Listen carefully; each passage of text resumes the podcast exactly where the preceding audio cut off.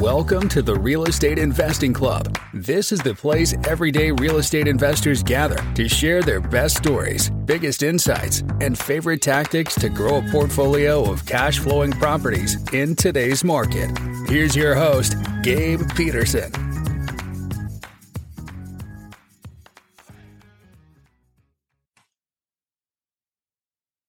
All right. Good morning, afternoon, evening to everybody out there. It is another great day and another episode of the Real Estate Investing Club. It's about to drop here with Charlie Hardage. Charlie is a multifamily master working on multifamily syndications, and he's an expert at underwriting, which we love to talk about here because if you buy a bad deal, doesn't matter how much effort you put into that property, it's not going to make you money. It's all about underwriting, making sure you're getting a good deal, and that is what we're going to dive into here. So, Charlie, thank you very much for hopping on the show. Yeah, thanks for having me, man. Excited to be here. Absolutely. I told you right before we got on here, we like to start with stories. So take us to the beginning of your story. How'd you get started in real estate? Oh, it, it, it's several parts. So I'll, I'll, I'll skip the um, the time periods in there. But when I was ten or eleven, uh, my uh, had a buddy that uh, my best friend's dad had his own business. I grew up middle class mindset, worked for people, not not start your own business. And so that that wasn't real estate related but that was just i you know there's something else out there where i could be my own boss. Fast forward um, i had a my best friend now business partner and brother-in-law as well. Um, he uh, he had uh, one of his family members had vacation property in a different country doing amazing. I was like wow country interesting. Yeah. Country. Uh, uh egypt um, oh shit! yeah, it, long. It won't get into everything there, but uh, yeah, had had something in Egypt in a really safe part of town, and they rented it out to government officials making bank. Um, mm. And I was like, "Whoa, that that's awesome!" Uh, still didn't get into real estate. Fast forward, uh, 2012, I was on my second deployment in Afghanistan, and read Rich Dad Poor Dad, and that's that started the holy crap. This is kind of like all the pieces are falling together real estate just makes sense. Um, about a year after that, heard about multifam- uh, multifamily syndication where I could passively invest and didn't have to be experienced. Obviously, that's a scam, right? So didn't didn't didn't take the leap there. Still tried to learn everything I could about every type of real estate niche out there. Uh, years later, went back to syndication and I actually educated myself really for the first time, and, and my mindset was starting to evolve after 30 something years.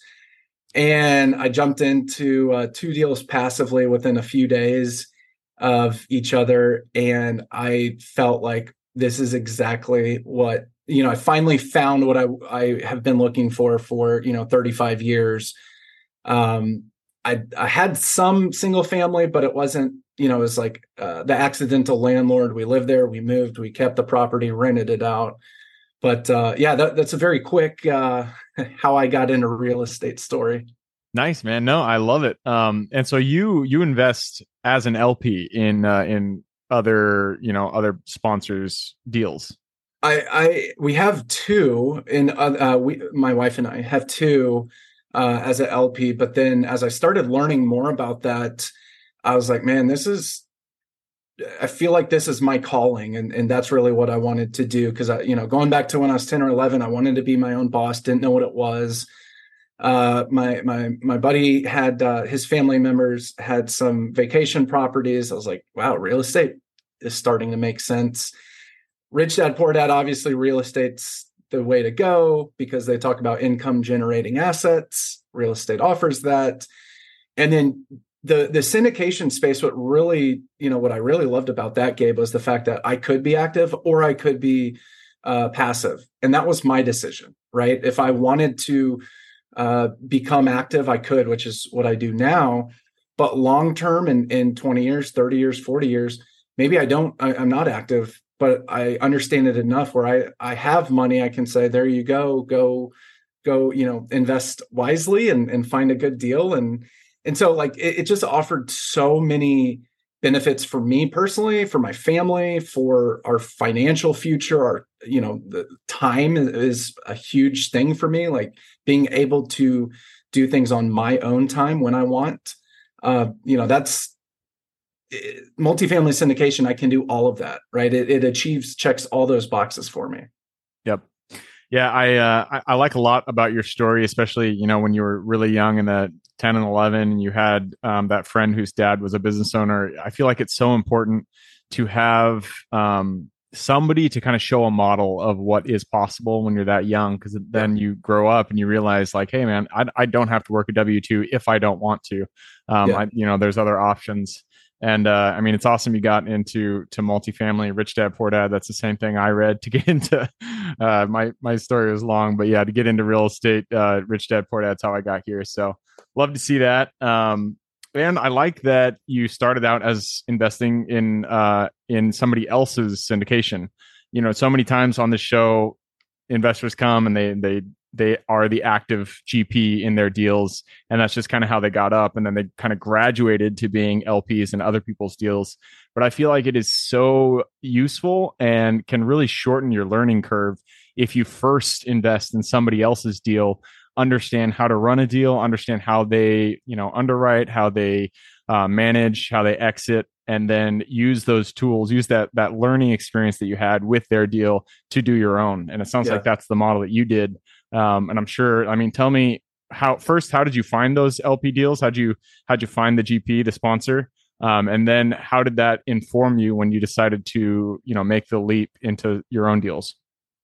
Uh, well, found the found the sponsor um, the sponsorship team. It, it was uh, one of them was a fa- is a family member, mm. um, but his he and his team. I mean, they have over three billion dollars of uh, properties, you know, over 100 billion. deals. Wow. Yeah, okay. over 100 deals. So I knew, you know, that he was legit and yeah. you know what what they what their returns what they project versus what their actuals are i was like wow this is insane um so so for me it was it was kind of easy to find the deal um mm. because he found it and or their team found it and i knew knew him and his track record um and so so that was easy. Uh, I, I think and, and very beneficial. But you know, previously when I had heard about syndications, I was like, obviously it makes sense for active investors, but from the passive side, like, yeah, I don't, you don't get those benefits, right?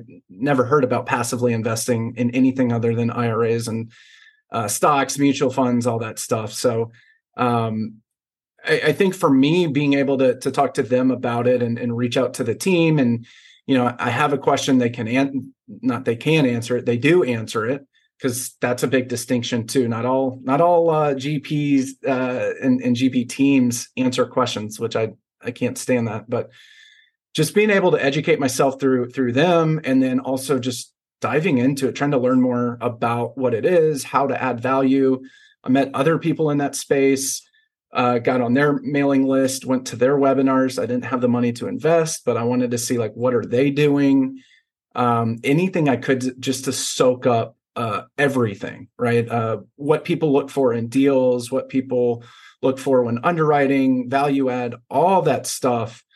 Wanted to just soak it in, and and man, Gabe, after after several months, I was like, maybe I could do this full time. You know, eventually down the road um, but I, I just tried to learn everything I could about it, and I'm so glad I did because I've learned. I think that shortened my my timeline uh, by years and years. You know, even yeah. if the returns aren't as good initially, I feel like in the long run it is because you want something that, um, you know, the, someone that takes their own advice, right? You don't want someone just saying, "Oh, invest in in uh, passively" if they don't themselves. Yep yeah i uh, it's it's something that i kind of wish i did was invest in somebody else's i, I didn't know you could when i started yeah. out i didn't know it was an option um, but it's uh it's something that i really see the benefit of in investing in somebody else's deal before you get started and that's it that applies to even changing asset classes if you're already say you're investing in in multifamily and you want to start investing in self storage it's great to invest in somebody's L- as an lp in somebody's deal to understand kind of the self storage as an asset class. So really see the value there. Um, once you uh, once you did the investment, what was actually what was the initial investment that you made? Like I just kind of want to show people finance. wise? Yeah, Financial? like what was yeah the, the uh, total amount that you invested.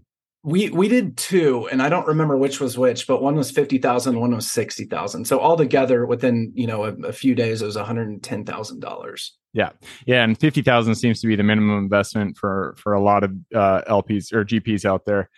Which you know, I, know everybody out there. It sounds like a lot, but if you save up over time, you can make fifty thousand, and it it's an investment. So it'll it'll have a return if you can trust the the jockey, trust the GP that you're investing with.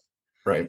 Um, so let's switch gears real quick to talk about underwriting. This is what you uh, you're a master at, and so what is your underwriting process, and uh, what are some of the key things that you feel is unique to your underwriting that is kind of gives you confidence in the deal um, before you go into it? You know, uh, so I'll say historically, my underwriting has been five year hold uh, hmm. We look to double investors' money in five years. Now, if it's you know an eighty-eight percent return, we're not going to say no, right? But um, ideally, we're doubling investors' money in five years or less. Um, you know, and and something I did when I first started underwriting, Gabe, was in markets that I knew I didn't want to invest in. I still wanted to underwrite because I wanted to see. I, I just wanted that practice. I wanted to be able to practice and practice and practice. Um, you know, it started with a, a a good kind of template, uh, underwriting template, and I've now it's gone from five tabs to ten tabs, you know, and and just I know all, I know that bloat. Yeah, it, and it's good though. You know, I I, I like Excel. Uh, I, I, use Google Sheets. I, I, like spreadsheets, I should say. Um, I, I, like doing that stuff. I, did that as a sales manager. You know, just running reports all the time. Um, and, and, just kind of making it my own. Um, you know, and, and now I can look at a deal I, don't want to say look at it in two seconds, know if I want it or not, but it, it doesn't take me six hours like the first one did. Yeah. Uh, and, and, that first one was probably full of holes, but um, you know, I, I know how to do it be, just because of practice and repetition. And if something didn't work for me, I would add a tab or I would slightly change something or, or whatever to make it work for me. Um, I think you know, look, and I, I have several different phases of underwriting, right? I, I don't go into everything and, and spend an hour, hour and a half underwriting. Um, I'll look at it and and if it meets my criteria, let's just say I'm looking for 80 units in Nashville in a you know B class area, then um, you know, if, if it's uh 75 units and it's a C class and on the other side of town, that you know, that's that's usually out the door, right? Pretty quickly. Um, but I've underwritten enough, and, and to anyone that does underwrite, when you start underwriting a lot, you know a decent price per door, at least a, a good ballpark. You know um, uh, expenses uh, in that area, or, or what they should be, what they could be, and so from that, you know, you're able to to speed up your process, speed up your timeline. And so now I have several different phases. The first phase is just kind of very very quick glance hey is this something we're even interested in right does it fit my my year of construction the class the the market the unit type and is the whisper price even ballpark uh, where i think it should be with the cap rate? Um, if if that doesn't fit then i throw it out the window and i move on. If it does work then i look at phase two. Phase two is I, I just start putting in the unit mix. I don't even go from you know, if there's 100 units and, and seven different unit mixes, I'm not going to do all seven. What I'll do is I'll just say 100 units at, you know, the average uh, price of the the uh, average uh, rent of the unit. I'll do that, and then I'll, I'll go to the expenses tab and just say, you know, I, I won't break all the expenses down individually. I will just lump it in there. And if those even pencil, meaning if they're 60 to 70 percent, at at first glance, then I'll take a look at it um, and, and, then you know start looking at comps. Um, I do a drive by uh, street Google Street View analysis. What does it look like, or what did it look like whenever the picture was taken? Um, you know, and, and that's before I even go and tour the property. Um, I'll look at comps, look at the amenities. What what does this one offer that we're looking at versus the the submarket?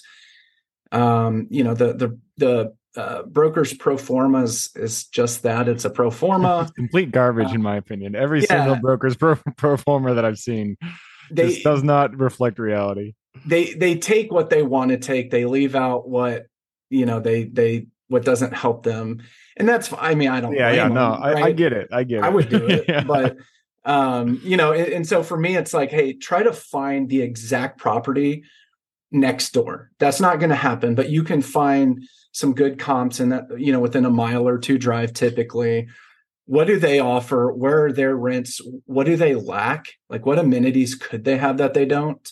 Um, it, you know, because if, if we're the same price, but we offer a, a picnic, uh, you know, a new new grill, and the other one has a broken one that hasn't been fixed, why would people want to go there you know when when ours is the same price and is a little nicer so um that you know full underwriting per hour and a half two hours but that's really because i'm, I'm getting to the nuts and bolts of the comps. And i look at uh you know what's renting on the local mls uh, even homes even though those aren't necessarily you know those aren't comps i want to know like what can people what what do people afford in this submarket?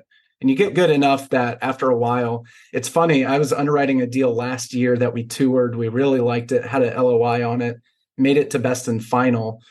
One of the comps on there that we had toured went up for sale uh, several months later i was like hey i already have a lot of the underwriting uh, you know that i literally did like two months ago so i was able to pull that up and um, you know uh, get a really good idea of the underwriting without even seeing their financials. And when they said this is the uh, uh, the whisper price, I was like, yeah, not even close. So didn't didn't move on. But um, yeah, I love underwriting. It's it's fun. It, yeah. It's a lot of fun.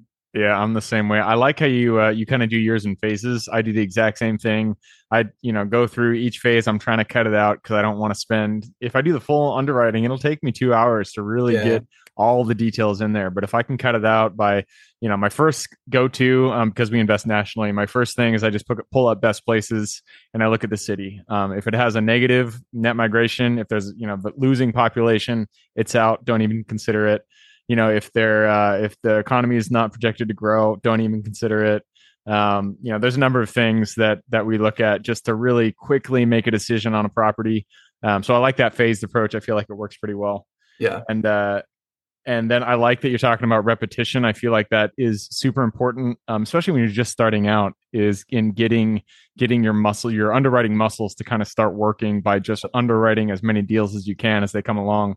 Because you're right. Once if you do a number of them, you know, 10, 20, 30, 40, after time passes, you're going to realize that you you can under you can quickly understand a a property's value um, just by looking at it. If if you're sticking in the same metro, if you're not switching metros, but um, love all that. Is there any specific tools that you got that you like to use? I know you said Sheets, but outside of Sheets, is there anything that you um, website or anything that you like to use for your underwriting? Uh, definitely apartments.com. Mm. Um, and then the local MLS, which, you know, sometimes the, the MLS will have not apartments, but townhomes or condos, you know, very close to it.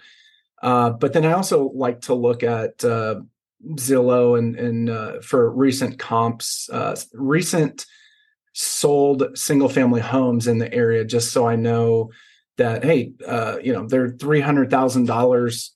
You know that's a little lower than than most of this area, right? So maybe it's not as nice of a uh, town as as we want, or if it's eight hundred thousand, it's like okay, you know got to be something to that. But then also um, uh, they have the schools on there how the schools are rated.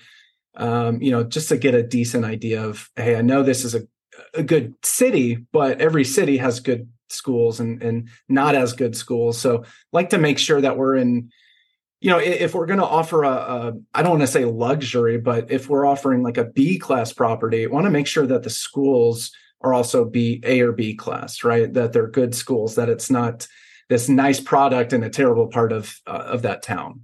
Yeah.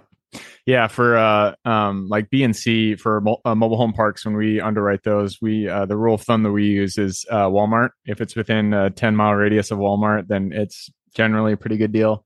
Um, I love those quick those quick things you can look at and just make a decision because it really does help you in your underwriting. Yeah, for sure. All right, Repi- um, repetition definitely, man. If anyone is listening, trying to trying to get into um, as an active side, uh, and you want to underwrite, repetition. I, that really, I think, even though it, it, I was spending hours and hours every day and hours on deals, that has allowed me to now look at a deal just like you, Gabe. Look at a deal and be like, no, yeah, you know, or okay, let's pursue it a little more. Yeah. All right, man. Well, hey, I just took a peek at the clock. It looks like we have run it down, so it's time to jump into the quick question round. Are you ready? Awesome. I am. Let's do it. Starts with books or any form of education. I need two recommendations one for general life wisdom, and then one for real estate or business specific. All right. So what I would say is, uh, and I'm I don't remember the exact name of it. It's whatever I think it's whatever it takes by Stephen Schwarzman, um, the uh, CEO of BlackRock. Uh, so that's real estate book. Um, obviously, I, I, would have said Rich Dad Poor Dad, but probably a lot of people say that. Um, but then, as as far as uh, like just a non real estate book, um, Can't Hurt Me by David Goggins. It was just amazing with mindset and um, kind of everything he went through is an amazing book. Yeah, David Goggins. Uh, I think I saw his Joe Rogan episode or something. Um, I've seen him pop up on on feeds out there, and he's a uh, he's kind of he's an inspiration. Um, yeah, some, some good things to say. Yeah, insane. All right, next question is for your younger self. So let's go back to the Charlie who was just getting deployed, um, however many years ago that was for you. Go back to him, look him in the eye, give him one piece of advice moving forward. Ooh, um, educate yourself on uh, on real estate and financial freedom. Cool. Uh, I, yeah, I definitely feel like that my biggest change over the last few years and, and has led to real estate was uh, just my mindset and, and educational piece that hey there is something else out there you don't have to work for someone forever like you've been told and like everyone says um, so education mindset and uh, real estate nice. I like it.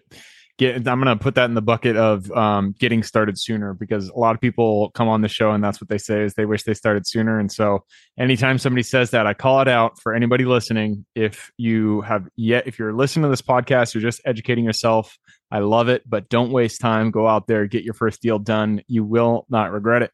Yeah. Agree that leads us to the next question. This is about your business. Um, it all starts with the first three people we hire. So, what were the first positions you hired, and would you do it in a different order if you did it again today? Well, uh, we haven't hired three yet, but um, we have a couple VAs that help with uh, media, getting us on on podcast and um, things like that. So, um, as far as what would I do differently now, I, I think um, I would have done podcasts sooner. you know, doing that route, I I, pers- I, I did not build a personal brand. I shied away. I hid from that. Um, so I I would have done that the same thing just sooner, just you know, a couple years, few years sooner. Um, I was only focused on underwriting, finding deals, um, but you know no one knew about our business right? We don't have this huge marketing budget. So really just getting the word out sooner uh, so would have hired them sooner. Our next hire is going to be helping with our podcast uh, editing that getting more guests on our show and then after that we're looking for marketing help. Perfect. I love it. Yeah um you know i've said this so many times on the show if you if you guys are out there and you are thinking about how to establish yourself as an investor um, being on people's podcasts or starting your own is such a good way. And it helps us when you're talking with sellers too because they're going to google you and if your podcast pops up um, they will have more confidence in you. I know yeah. just having a podcast doesn't really mean you're good at real estate but it does have that psychological effect of it just shows them that you're in the game. You're out there you're talking to people you have an education you know what you're talking about. So if you have any inkling for it, I say go go get yourself on a podcast, start your own podcast, or uh, or talk to other people. I think it's a, a great way to get going. I know both of us are biased because we both have our own po- podcast here, but I do think it's a great way to start your start your brand. Definitely agree. I, I know a guy that uh, he had about hundred episodes. I thought he was this major bigwig in real estate, and about a year year and a half after I met him he's like, "Oh, our first deal went full cycle," and I was like, "Are you kidding me?" Like yeah. you're this authority figure. I thought you would have done you know hundreds of deals, but no, first one. But uh, I mean, he does know what he's talking about. Too. Yeah, yeah, yeah, yeah. not just no, that, I know, but I definitely. It just goes to show that having a podcast uh, it helps you with you know perception of you being yep. an authority figure for sure um, but that doesn't mean you know if you do start your podcast you do got to be good at real estate so yeah. don't forget that part All right, next question is about the US. It's a big place, a lot of opportunity out there. Give me the single metro, the single city you're most most excited about investing in today. Nashville. Uh, I'm local to it. Has uh, low state, uh, no state income tax, uh, which is nice. There's only I think eight states that have income. that. I did not know that. Yeah, Huh. there's only like eight. I think it's like Alaska, Texas, Florida, Nashville, or Tennessee. Excuse me, a few other places. Um, low cost of living. Tons of businesses are moving here all the time. Um, good, uh, good politics. That's all I'll say about that. Uh, at least for a real estate investor, uh, business owner, and um, just tons of migration all the time. And over the last ten years here. Nice. Yeah, Nashville. Um, we were talking before the show. I love Nashville, and you're right. The the metrics in terms of net migration and everything, it's definitely in favor. So good market to choose. Um, going on to the next question, and this is about finding deals. It all starts with the lead. So, what is your favorite way to generate leads for uh, deals to buy? Well, it starting out when I was first underwriting, it was Crexi and LoopNet. Um, after uh, which, if you're not familiar with it, it's like Zillow and Redfin for commercial properties, not just apartments, but all commercial properties. After after finding deals there, you're on the brokers lists. Um, so I don't go there too much anymore, but um, now I get brokers send me emails all the time. Um, you know, once you network with brokers too, they'll send you some off market deals when they get them. Uh, so now I don't have to go searching for them. I could open my inbox every hour of the day and have some deals in my inbox. There you go. Uh. I'm gonna put that one up for networking. That is a great way to find Yeah. good deals. All right, next question is about mentors. None of us are islands. We all stand on the shoulders of giants. So, who is one mentor who contributed significantly to your real estate career today? Wow. Um, definitely say uh, my family member who's in real estate. Uh, and and he's done different types of real estate, but he's he's been doing uh, multifamily syndication for a while. I don't know how long, a while now, but he's big time guy doing it. So uh, he's he's definitely helped a lot. Nice. I love it. All right, that leads us to the very last question. This is for the listeners. I'm sure people want to reach out, get in contact with you, learn a little bit more about what you guys do out there in H&K Investment Group. Um, so what is the best way for people to reach out? Best way is our website, hkigllc.com. Uh, my calendar's on there. You could contact me through that, or there's a form to fill out. I'm on LinkedIn and Facebook, Charlie Hardage, and then uh, have a podcast, Passive Investors Playbook, that's on all the all the podcast platforms in the world. So Perfect. I will put that in the show notes, hkigllc.com. And that is the Passive Investors Playbook podcast. If you guys want to search that. Um, if you want those links, just click the more in the description. It'll pull down that full description. And there you can find Charlie's links. All right, man. That wraps it up. Thank you very much for hopping on the show. Yeah, thanks, Gabe. Thanks for having me. Absolutely.